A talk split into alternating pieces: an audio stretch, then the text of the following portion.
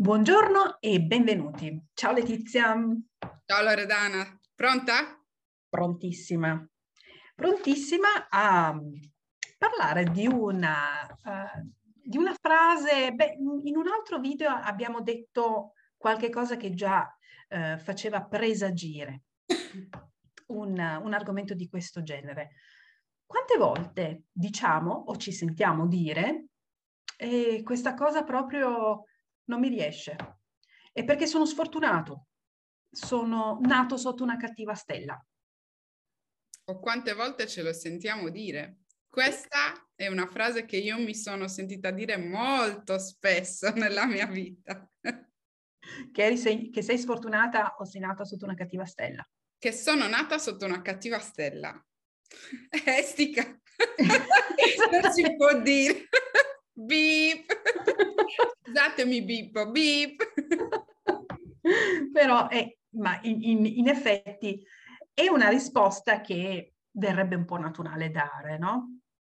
Perché le cattive stelle o le buone stelle? E a me viene sempre in mente che effettivamente ehm, la questione delle stelle poteva andare bene qualche secolo fa se fossimo stati appunto a, bo- a bordo magari con, a bordo delle caravelle con Cristoforo Colombo e a cercare di scrutare il cielo per capire qual era la nostra stella guida.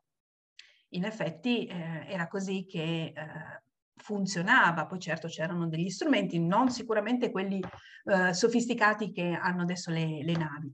E quindi eh, se eh, seguendo una stella ehm, finivamo in bocca ad un ciclone, ok, quella era una cattiva stella magari.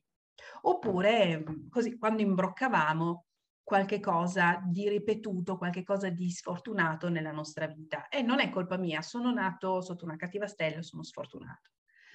Però in questo caso a me la domanda che, che sorge spontanea è ma quali sono le stelle che guardi? Cioè tu hai necessità di guardare veramente una stella e se la stella fossi tu? Non potresti accettare di essere una cattiva stella nella tua, nella tua vita. E, un, e poi perché attribuire la bontà o la cattiveria a questi corpi celesti che sono lontanissimi da noi, che giustamente se senti, sentissero eh, così presi in causa, tirati in causa, direbbero scusa ma io e te non ci conosciamo, siamo distanti milioni di chilometri, cosa vuoi da me? Sì, in realtà eh, dire sono nato sotto una cattiva stella o sono fortunato porta la responsabilità all'esterno di noi. E quindi questa è la frase tipica di tutte quelle persone che nella vita sono state abituate dalla società, dai genitori, dagli insegnanti a eh, fare lo scarico di responsabilità, a lasciare che fossero gli altri a pensare per loro. E allora certo che è molto più facile da un certo punto di vista e fino a un certo punto dire eh, ma guarda fallo tu perché io sono talmente sfortunato che se lo faccio io va male di sicuro. Eh, no, non posso io mettermi in proprio, lanciare quest'idea che ho nella testa perché sono proprio nato sotto una cattiva stella, non riuscirei. Però fallo tu, fallo tu, prova tu, vai avanti tu. È, è chiaro che ehm, è più facile perché facciamo meno fatica, ma poi siamo davvero soddisfatti. Siamo soddisfatti di vedere che gli altri creano la propria fortuna e noi rimaniamo indietro e rimaniamo al palo, perché è tutta una questione di cosa vogliamo creare, giusto? Esatto. Che cosa vogliamo creare? Soprattutto, quando crei, scegli qualcosa. Perché un'altra parola chiave è scelta. Se noi diciamo che eh, la responsabilità della nostra vita, del nostro successo o insuccesso, è da attribuire appunto a un corpo celeste che se ne sta per i fatti suoi a milioni di chilometri di distanza dalla, dalla nostra Terra, stiamo facendo una scelta ben precisa, cioè quella di non scegliere, anche non scegliere è una scelta. In effetti, scegliere è qualcosa di estremamente naturale, talmente naturale che lo abbiamo in qualche modo trasformato in qualcosa che non vale.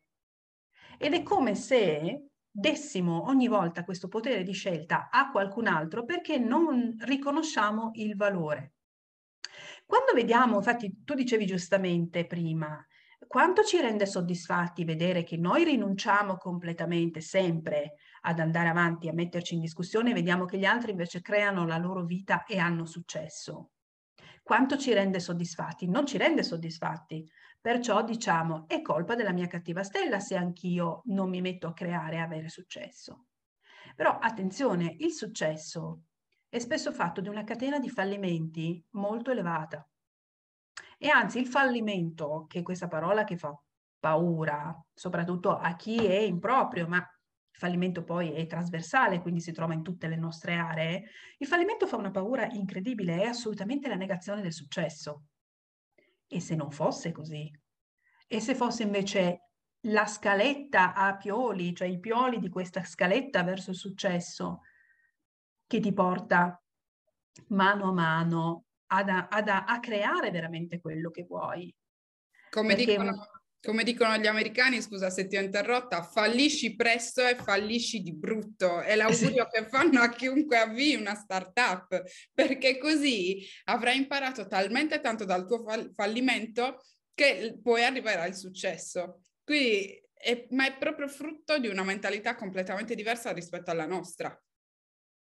Da noi l'errore anche a scuola è la croce, io mi ricordo ancora, mm, non sono mai stata un genio della matematica o della geometria, di niente, di queste cose scientifiche. Mi ricordo ancora eh, geometria, disegno un rettangolo, lo sbaglio e la maestra me lo segna con una X rossa gigantesca senza spiegarmi dove avevo sbagliato. Cioè, adesso a posteriori mi dico, e che cosa hai risolto a farmi quella X?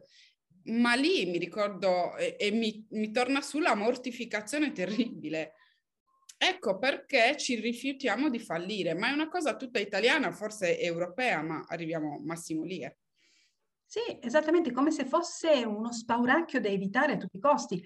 Però, ehm, un altro spoiler, ma sì, oggi è una giornata di spoiler.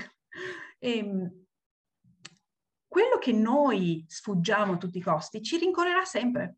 Ah sì.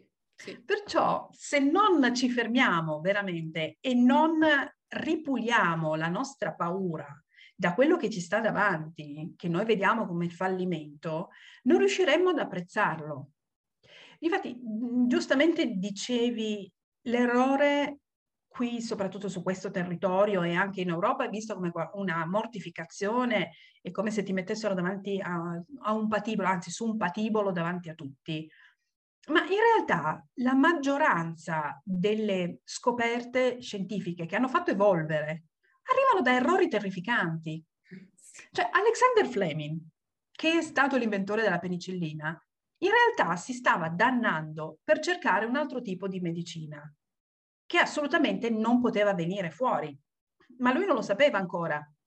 Scoprendo, vedeva semplicemente questi batteri, questa, questa muffa che arrivava quando non doveva e sviluppava una reazione completamente diversa.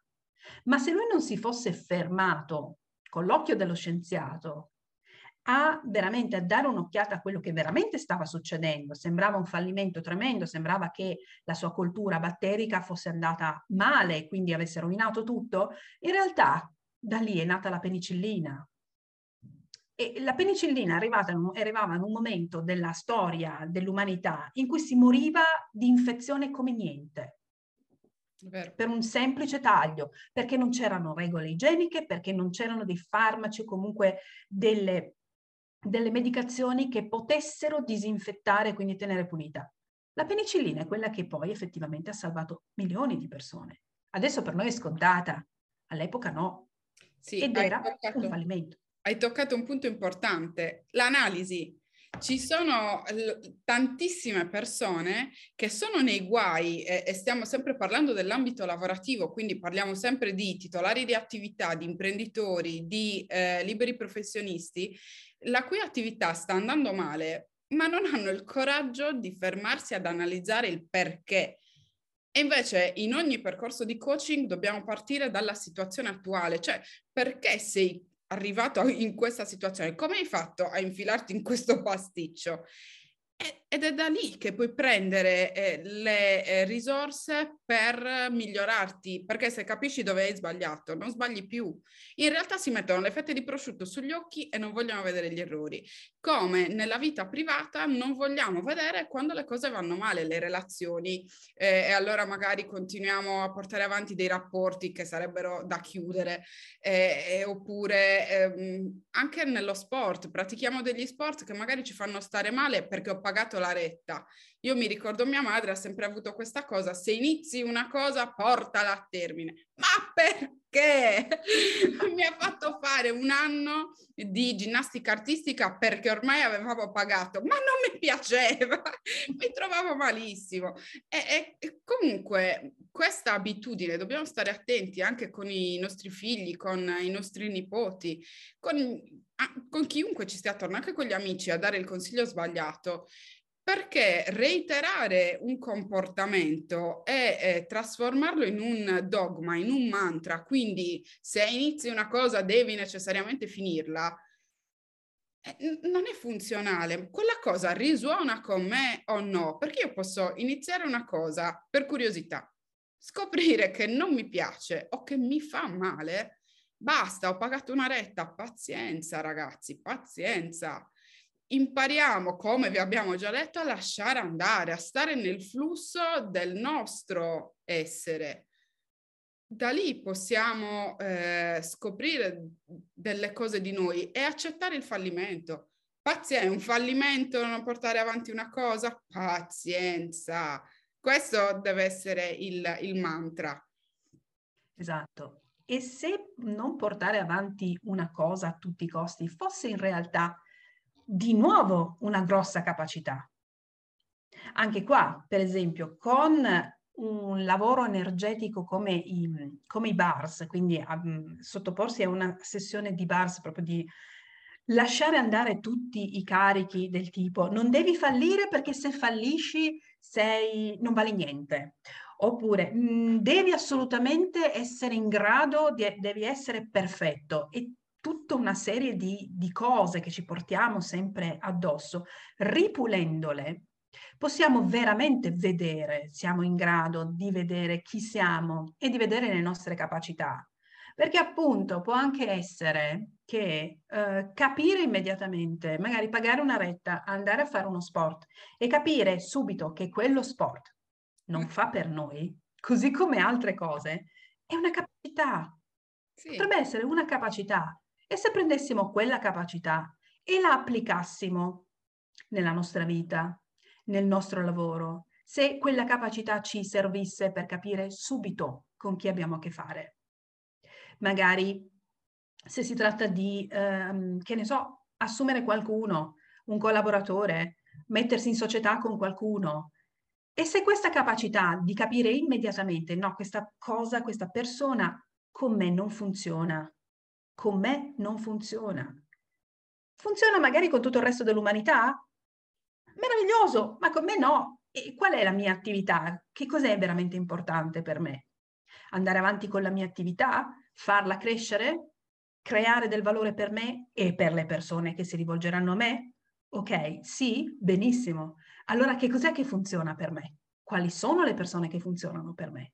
Ed è a quel punto che possiamo sentirci fortunati che è il, il, tema che abbiamo scelto per questo video. Sono nato sotto una cattiva stella, a volte perché me la vado a cercare, perché non ascolto quel sesto senso primordiale che mi sta dicendo no, in, e me lo dice in tutti i modi, ma io continuo a non ascoltare. E allora necessariamente mi ficco in qualche guaio. E, e, poi è ovvio che mi sento nato sotto una cattiva stella. In realtà ho solo fatto un grandissimo pasticcio perché non sono stato nel mio flusso. Quindi abbiamo la doppia sfaccettatura, o eh, siamo, ci sentiamo nati sotto una cattiva stella perché ci infiliamo nelle cose, oppure perché non prendiamo eh, le nostre responsabilità e non cogliamo le occasioni per paura. Ma comunque stiamo sempre parlando di sensazioni, di convinzioni è di eh, una struttura energetico barra mentale che non è nostra. Io dico sempre una cosa, io dico che con l'ipnosi mh, resetto le persone e le riporto a quello che è il loro eh, stato di fabbrica. Perché il bambino non ce le ha tutte queste convinzioni, gli arrivano con la crescita, con le esperienze, ma soprattutto con le esperienze altrui che non sono le nostre. Se pensiamo ai nostri genitori, ai nostri insegnanti, sono nati in un momento eh, storico e tecnologico completamente diverso dal nostro. Le potenzialità eh, che esistono adesso, ma loro non le possono neanche comprendere perché non le vivono. Parlavo proprio l'altro giorno con mio padre e, e non riusciva a comprendere come una persona possa eh, voler utilizzare un Enjoy. Mm-hmm. Come si utilizza, ma anche perché io posso voler utilizzare un Enjoy, anche avendo una macchina di proprietà, proprio non rientra nel suo pacchetto di idee. E allora, perché io mi devo portare le sue convinzioni nella mia vita attuale con le risorse tecnologiche, psicologiche, eh, scientifiche, mh, mm, energetiche che abbiamo adesso. Esatto, esatto. In fondo, adesso, cioè, mh, mm, che siamo comunque adulti, qualunque età possiamo, possiamo avere, um, sceglieremmo di portarci i grembiulini che avevamo all'asilo? Non ci stanno più. Quindi assolutamente no. col fiocco, eccetera. No, invece, quanto è, quante altre possibilità ci sono? È come se noi eh, invece eh, andassimo avanti con il grembiulino dell'asilo, eh, rifiutandoci di vedere le, veramente la, la, gamma infinita di possibilità di abbigliamento, per dire, che abbiamo adesso. E questo vale per l'abbigliamento, ma in realtà le, le, le possibilità sono infinite, esattamente come è il nostro potenziale, come è il nostro essere. Un'altra cosa che... È come la fortuna che possiamo creare. Eh già, altro, altro che non ci sono limiti. Perché un'altra parola chiave di questo tipo di realtà, di questo tipo di educazione in cui siamo venuti è limiti, sono i limiti. E se noi non avessimo limiti, in realtà, come sarebbe? Perciò se, in, se siamo stufi di ragionare dal punto di vista astronomico delle stelle buone e cattive e volessimo provare invece a vedere com'è essere la stella di se stessi, com'è la nostra stella a nostro modo, potete rivolgervi appunto sia a me sia a Letizia sei stanco o stanca di vivere secondo delle linee guida e con un dialogo interno che hai preso in prestito da chissà chi durante la tua crescita, ecco che il lavoro sinergico dei bars e del coaching in un percorso tagliato su misura per te possono aiutarti a tirar fuori quello che è il tuo pieno potenziale e ad eccellere sia nella vita privata che nella vita professionale. Contattaci per scoprire che percorso possiamo elaborare per te. Raccontaci in breve la tua situazione scrivendo a info-letiziarosas.com oppure info-loredana-gasparri.com